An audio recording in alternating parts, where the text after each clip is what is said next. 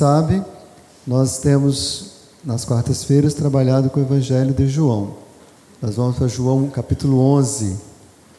A cada quarta-feira a gente medita, né? Não é uma, uma pregação, nem mesmo um estudo bíblico profundo, mas é sempre uma reflexão a partir do que nós lemos, meditamos, oramos, e, e tem sido uma jornada muito abençoada, né? João 11, 47 a 57. Então os principais sacerdotes e os fariseus convocaram o sinédrio e disseram: Que estamos fazendo, uma vez que este homem opera muitos sinais? Se o deixarmos, se o deixarmos assim, todos crerão nele.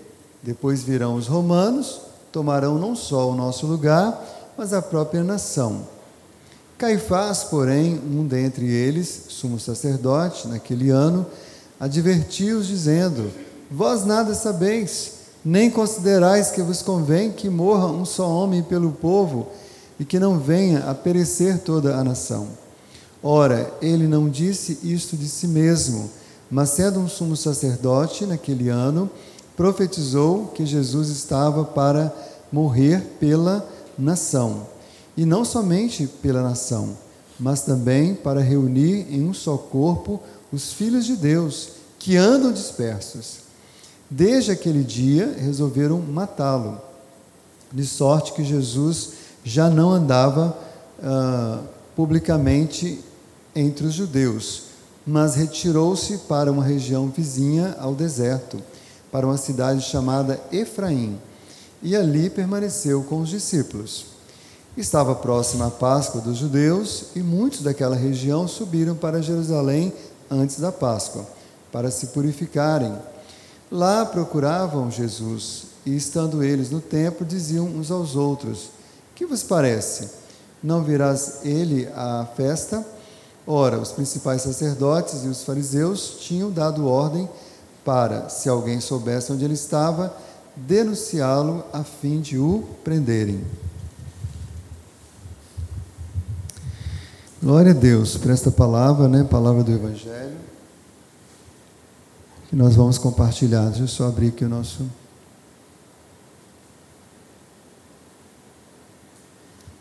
Muito bem.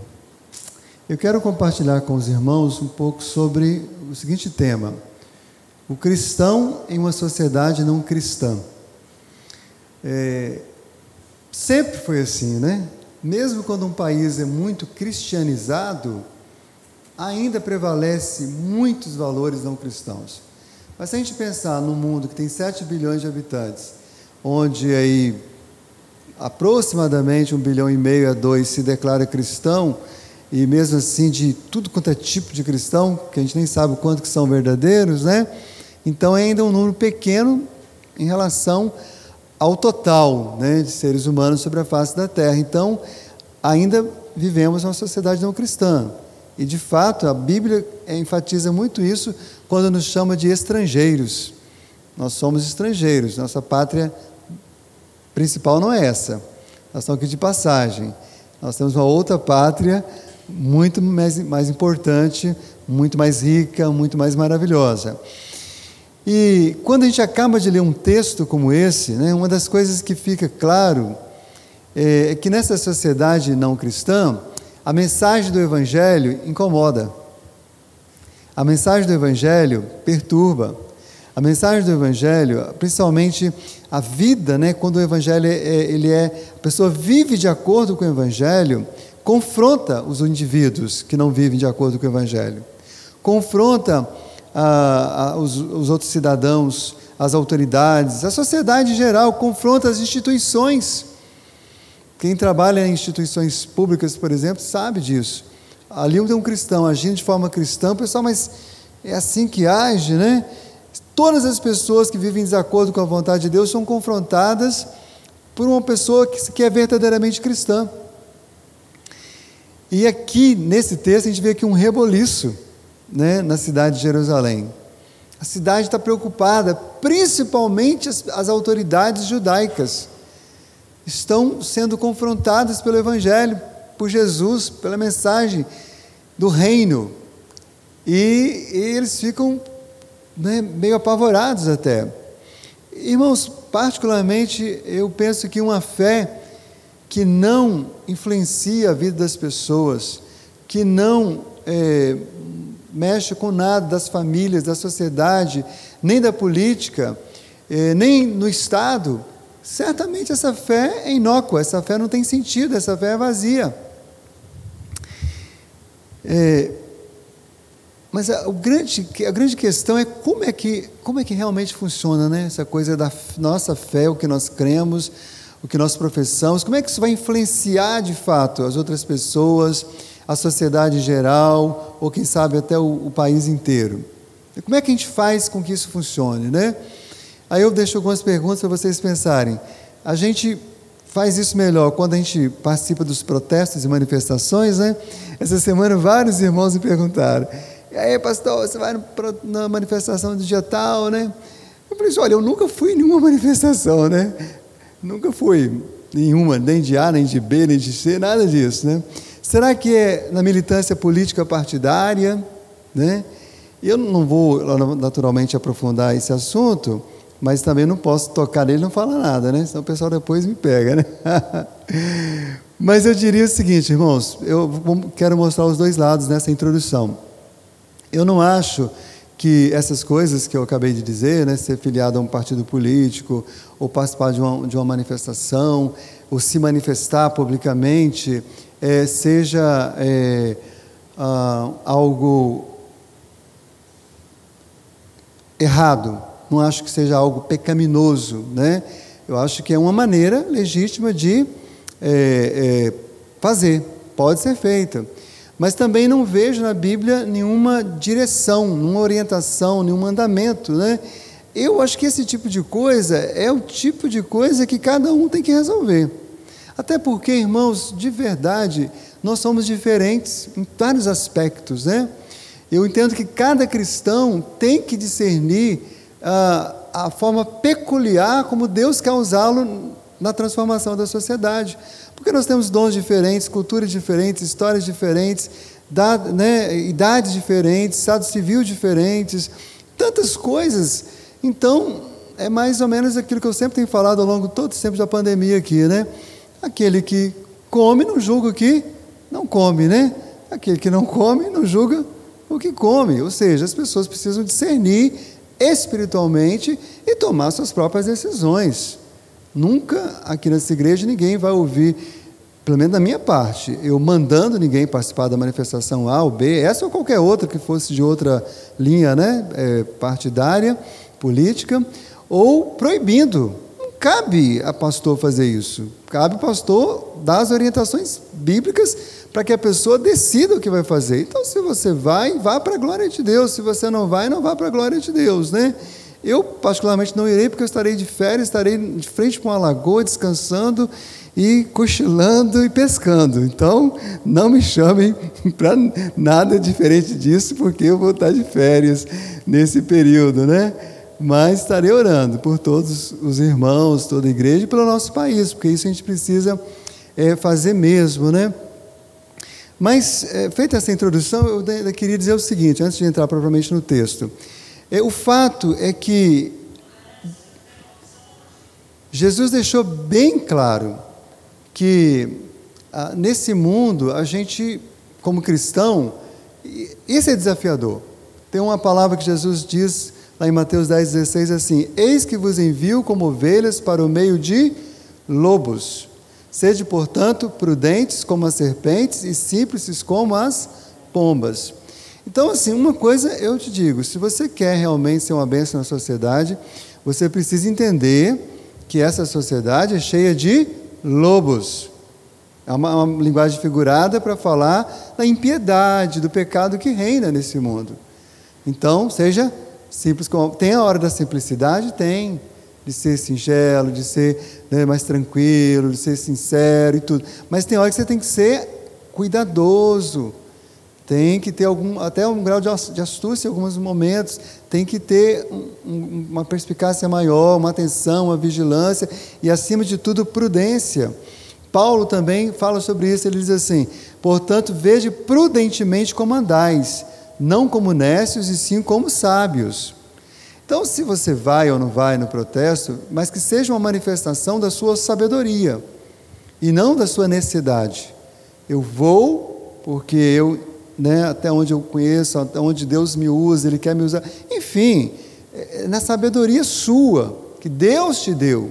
E vocês sabem, eu já disse isso em outras ocasiões, duas pessoas sábias podem tomar decisões muito diferentes, porque são pessoas diferentes, em contextos diferentes. Então não tem nenhum problema, porque a sabedoria não, não tem a ver necessariamente com aquilo que está escrito, mas tem a ver com, com a maneira que a gente aplica e o Espírito Santo nos leva a aplicar as Escrituras. Agora, irmãos, se por um lado não há regras rígidas, específicas, por outro lado, há princípios gerais que podem ajudar todo cristão, em todo lugar, a ser um cristão de verdade numa sociedade não cristã. Tem princípios que qualquer lugar, seja você morando do outro lado do, do, planeta, até no Afeganistão, que é uma situação muito diferente da nossa, seja qualquer situação, você precisa prestar atenção. Então, ao estudar as Escrituras, especialmente ao olhar para a vida de Jesus, nós aprendemos lições que podem nos ajudar a lidar melhor e interagir de forma mais sábia e mais prudente com a sociedade onde nós estamos inseridos. E esse texto, então, tem algumas, algumas dicas bem legais que a gente vai compartilhar aqui, que na verdade são dadas por Jesus. Olha para Jesus. Lembre, né? Tudo na nossa vida, nosso exemplo é o Senhor Jesus. Olha como Jesus lidava com aquele povo e vamos aprender com ele. E aqui então vai nos ajudar, todos nós. Vamos lá então? Em primeiro lugar, eu queria que você pensasse o seguinte: é, quando alguém, especialmente o ímpio, né, quer fazer o mal contra outra pessoa, ele sempre vai procurar uma brecha. Ele vai ficar procurando uma maneira de, de, de prejudicar. Eu acho que difícil alguém passar pela vida sem não ter sido, de alguma forma, né, agredido por alguém que não foi com a cara da gente, ou que não foi com a mensagem, ou por, ou por questões de caráter dele. Né? Então, e quando a pessoa não encontra a brecha, ele inventa uma, ou se a brecha é pequena, ele aumenta. Os irmãos perceberam aqui o texto? Os, os, os líderes religiosos estão desesperados porque eles não têm o que acusar Jesus. Jesus vive e viveu de uma maneira perfeita.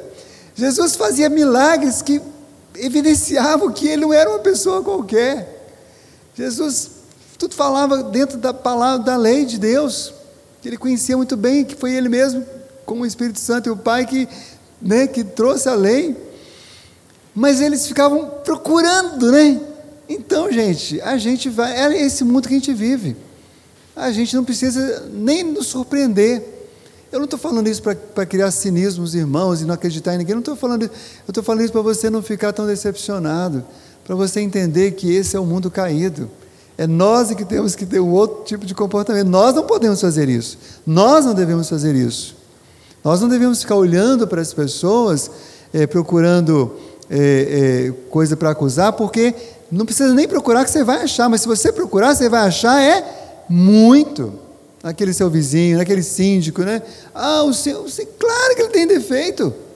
Ele tem mesmo. Ele é pecador. Né? E quando, então, essa é uma atitude do ímpio, que nós muitas vezes sofremos por isso. Mas o pior é quando a gente pratica isso. Então, a gente precisa entender que a gente vive nesse mundo caído e nós sermos a pessoa diferente. Outra coisa, nessa mesma linha, quando o ímpio está decidido matar alguém, prejudicar alguém, no caso for matar, por exemplo, o assassino, né, o assassino fará, é, ele vai cometer esse, esse, esse mal assim que ele tiver a oportunidade. Os irmãos observaram aqui, o texto termina, primeiro versículo 53 fala assim: que eles estavam decididos matar Jesus. Ó. Desde aquele dia resolveram matá-lo. Eles já tinham decidido. Mas se você voltar ao final do texto que lemos, vai dizer o quê? que eles colocaram um monte de X9, um monte de gente, para poder continuar observando, para verificar qual era a melhor ocasião de prendê-lo. Né? E é assim mesmo que o, que o mundo é. E a gente vê, principalmente na televisão, nos noticiários, muitas, muitas denúncias disso relacionadas à política, né? tal. Mas isso acontece nas empresas, isso acontece nas tem igrejas, né? onde tem pecador e onde tem um lobo vestido de ovelha, vai acontecer. O, o coração do homem ele é inclinado ao mal. Né? A gente precisa entender isso e viver de maneira mais sábia. Não estou dizendo novamente isso, não é para odiar ninguém, ao contrário, é para que a gente não faça o mesmo, é para que a gente aprenda a lidar, lida com respeito, lida com amor e lida colocando limites sabendo até onde vai aquele relacionamento, até onde você né, traz para dentro da sua casa, até onde você vai. enfim, tem que, ter, tem que entender que é o caso aqui. Jesus sabia que os caras estavam mal intencionados. Jesus não se enganava com a índole né, eh, de ninguém. Uh, também chama atenção para o seguinte fato: quando alguém está com o coração endurecido, cego quanto à verdade, ele lutará pelo que ele acredita como se fosse a verdade mais importante e mais inquestionável do mundo. A gente vê isso muito hoje na questão política por causa da polarização, né? As pessoas que são extremamente é, radicais e polarizadas, elas, a, a, maioria delas, elas são sinceras. A, maioria delas, elas são sinceras. Elas, quando elas falam aquelas coisas, elas acreditam aquilo de todo o coração. Agora, tem assuntos que não tem duas verdades, né? Tem uma verdade só. Então, em algum assunto, em algum momento alguém está errado. Mas mesmo que o A, o B o C ou D esteja errado, a gente está lidando com. Então, a, quando a gente vai conversar com alguém, se imagina com duas pessoas radicais, quando vão conversar, que elas estão convictas de que elas têm a verdade, que é a verdade que Deus trouxe para ela e revelou sobre aquela situação. Cara, vai dar muito ruim essa conversa, não vai não?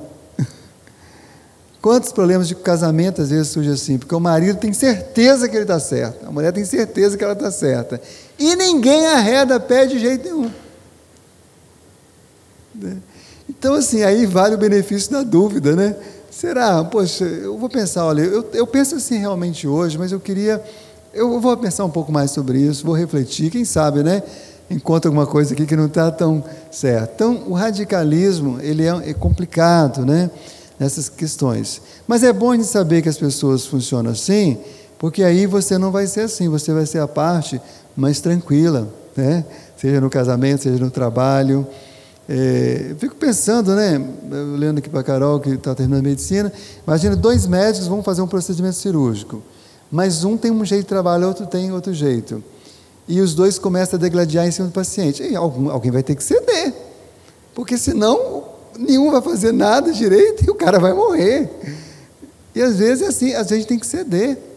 Né? Porque quando os dois estão muito convictos, né? a, ter convicção não é uma coisa errada, mas convicção também pode ser um grande problema, porque convicção a pessoa está disposta a matar e morrer por aquilo. Então, a gente precisa ter mais cuidado neste mundo que a gente vive nisso daí. Para defender os interesses próprios, alega-se preocupação com a coletividade, com a sociedade, com a cidade, com o Estado e com a nação. Vocês viram os judeus? Olha, se esse Jesus continua pregando essas coisas, o Império Romano vai vir em cima de nós. Porque eles representavam as maiores autoridades judaicas, o Sinédrio, que era formado pelos maiorais né, uh, da, daquela, daquela sociedade religiosa, né? por fariseus, por saduceus, por religiosos. Dezenas deles formavam o Sinédrio. E ele falou assim: se, ele, se o pessoal não gostar dessa mensagem do Cristo, quem vai se dar mal é nós e toda a nação de Israel, eles dizem. Francamente, irmãos, eles estavam muito mais preocupados com o posto político, econômico e salário deles do que com a nação de Israel. A nação de Israel precisava realmente de muitas mudanças. Mas é interessante que, como esse, esse é um argumento comum, né? Sim, eu acredito que há muita gente sincera na igreja, na política, no condomínio, em tantos lugares que querem o bem da coletividade. E eu espero que essas pessoas sejam vocês, sejam eu, sejam nós. Né? Eu, eu acho que ninguém gosta assim de com maior alegria na reunião de condomínio, né? Mas geralmente a gente vai quando a gente tem alguma coisa para defender que a gente que é muito importante para a gente, né? Essa é a tendência. Mas a gente precisa ir para a reunião de condomínio, mesmo quando o assunto não me afeta tanto, né? Afeta o outro, afeta a coletividade. Então, essas atitudes perversas, tão comuns na sociedade, a gente às vezes se adequa a elas e faz do mesmo jeito. E deveria se arrepender, deveria voltar atrás. Não, eu, eu quero realmente, olha, eu até abro mão disso daqui em favor, né? Eu estava dando aula ontem é, no, no, no, seminário e, é, e, o, tema era prática ministerial. Aí eu, aí eu contei algumas experiências né, minhas aqui da igreja, enfim, experiências boas e ruins, tudo. Aí, não cito o nome de ninguém, naturalmente, por questão ética, mas eu citei a situação, porque é uma aula prática, prática ministerial. Então, eu gosto de contar histórias. Mesmo. Aí alguém falou assim: Ah, pastor Ronildo, mas o senhor pensa assim e tal. É, o, senhor, o senhor tem certeza que o senhor está na igreja certa? Eu falei: Tenho certeza absoluta, querida. Sabe por quê? Porque ela queria dizer assim: se você não concorda com A ou B, você devia. Não, eu tenho que ficar ali, sabe por quê? Porque eu não vou achar nenhuma igreja que seja do jeitinho que eu quero. No dia que achar, provavelmente vai ser muito ruim, porque eu sou muito ruim. Então, não interessa se a minha igreja tem essa luta, essa dificuldade. Eu amo a minha igreja do jeito que ela é. Claro que eu procuro ajudar para que ela melhore, né? Mas eu não estou aqui para fazer o que eu quero, para que a igreja seja igual ao que eu quero.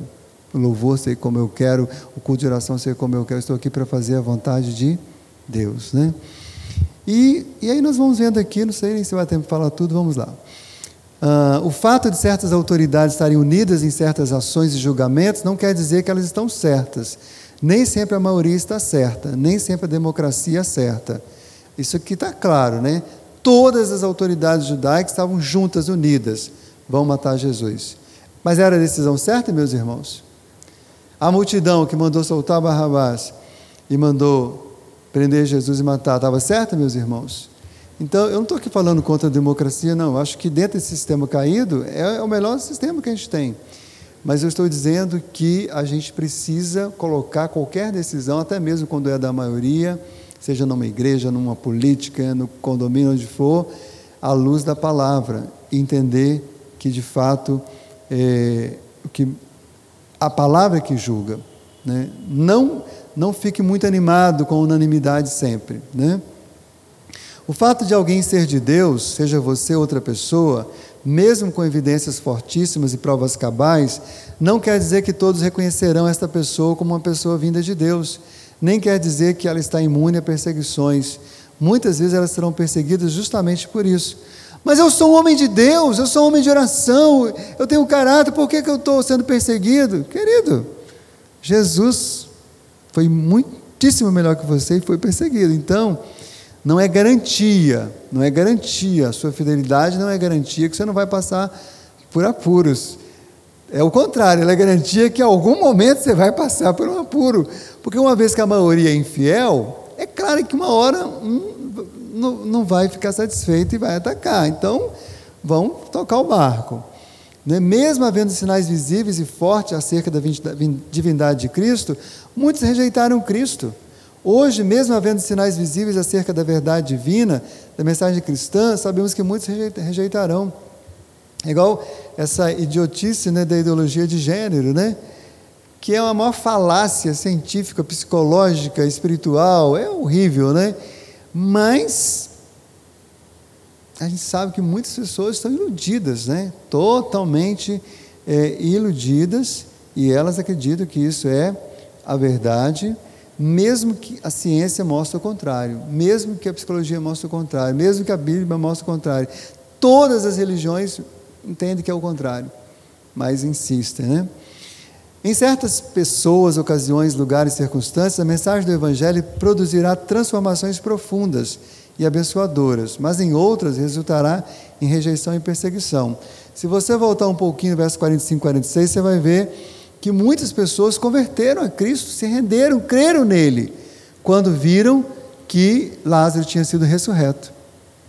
Mas muitos continuaram perseguindo Jesus, mesmo vendo, né? Deixa eu ver se o Fabrício está ali ainda, né, Fabrício? Tá. Fabrício ele falou que ele ainda espera antes de morrer estar no velório e ver o morto ressuscitar. E que todo velório praticamente ele ora para o morto ressuscitar. Ou ele vai nessa expectativa, né? e eles tinham visto o morto de quatro dias ressuscitar. E ao invés de se render diante de Jesus, eles foram perseguir, queriam matar Jesus. Então, a gente não tem como controlar os resultados, irmãos. O que a gente precisa é ser fiel na pregação da palavra, na nossa maneira de viver diante do Senhor. Embora seja importante confrontar as pessoas, inclusive as autoridades, pela santa palavra, existe a hora de sair, existe a hora de se ausentar, de se retirar, de estar em comunhão com outros discípulos, de descansar, buscar estratégias para novos enfrentamentos, protegendo-se e defendendo-se. Irmãos, várias pessoas já me perguntaram sobre essas questões, né? É, por exemplo, é, o quanto que a gente deve confrontar, o quanto que a gente deve atacar, o quanto que a gente deve se defender, né? Irmãos, eu penso o seguinte: quando alguém vive de acordo com o Evangelho, onde, onde ele vai e ele prega o Evangelho, onde ele tem acesso, seja na mídia eletrônica, seja na igreja, seja onde for, ele está fazendo o principal. Essa é a nossa missão: pregar a verdade.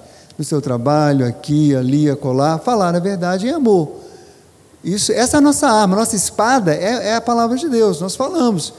Né? É, você vai trabalhar na prefeitura, trabalhar no governo do estado, fala a verdade, confronta. O cristão deve confrontar, deve proclamar o evangelho do Senhor Jesus, sempre. Mas tem hora, irmãos, que a melhor coisa que a gente faz é fazer o que Jesus fez aqui. Jesus viu que o pessoal estava querendo prendê-lo, não era a hora ainda. Ele deu um ninja, ele saiu fora foi para outra cidade menorzinha, ficou quietinho ali um tempo, só tendo comunhão ali, tomando refresco com os discípulos, conversando, orando, ficou, não sabemos quanto tempo, mas ficou um bom tempo ali. Não, não é minha hora ainda. Deixa. Então tem a hora de se defender, tem a hora de fugir, tem a hora de fugir, tem a hora de enfrentar. Tem hora para tudo. O cristão pode se defender? Pode. O cristão pode se defender da melhor maneira que ele achar que deve. E aí também não tem receita, cada um vai se defender conforme né, a situação permitiu o Espírito Santo conduzir. Né? Apóstolo Paulo geralmente se defendia também fugindo. Quando via que a coisa apertava demais, ele dava ninja. Né? Lembra que ele foi tirado ele pendurado né, no, no, no, numa corda, no cesto, no muro, deu ninja nele porque eles iam matá-lo. Né? Então tem hora que você tem que se defender, você tem que fugir. Ah, tem hora que tem que fazer desobediência civil? Tem quando alguém te obrigar a fazer algo contrário a Deus e a Jesus. Mas você tem que saber que, que isso não é garantia que Deus vai te livrar da consequência. Talvez você vai ser preso, você vai ser morto. Mas você pode se defender, pode arrumar um bom advogado, pode né, procurar os meios legais, enfim. Então tem tempo para tudo nessa, né, nesse mundo nosso. Mesmo quando o homem mau fala coisas más, Deus opera a sua boa, perfeita e agradável vontade cumprindo seus eternos e imutáveis propósitos. Essa é a última palavra que eu quero deixar, irmãos, porque você, que, que foi que Caifás, Caifás né, que falou aqui, né, o sumo sacerdote? Ele, ele profetizou sem saber. Quando ele falou assim, ó, é melhor um morrer do que todos nós morrer, então é melhor matar esse Jesus para que o Império Romano depois não queira matar todos nós, é isso que ele estava falando. Mas diz aqui a palavra Diz o evangelista João que ele não sabia, mas ele estava profetizando. Não porque Jesus ia salvar, salvar o país de Israel, mas porque Jesus ia salvar uma grande nação, a nação santa, a igreja, todos os remidos lavados em sangue de Jesus. Então, tudo aquilo que o império do inferno, das trevas, do mal, o Estado daquele momento, o Estado judaico, o Estado romano, intentou com mal, e foi mal mesmo, inclusive, né, a Bíblia fala, eles pecaram contra Deus. Tudo isso estava debaixo de um propósito maior de Deus. E Deus, na sua providência, levou o Senhor Jesus à morte por meio das mãos das autoridades judaicas do Império Romano, para que uma grande nação, a nação santa da igreja, fosse resgatada, para que eu e você fomos salvos. Então, irmãos, não importa o que aconteça comigo, com a sociedade, Deus está no controle. Deus é soberano.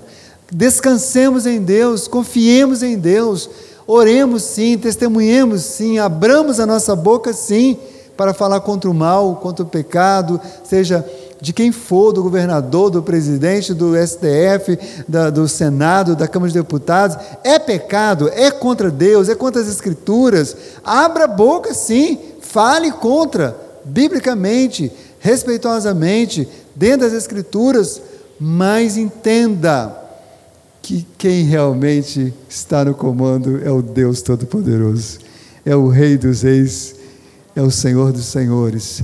Então, baixa a guarda, Seja um bom cidadão do céu aqui na terra, mas vá em paz, siga tranquilo, cuide da sua vida espiritual, cuide da sua família, encontre o tempo para tudo, né?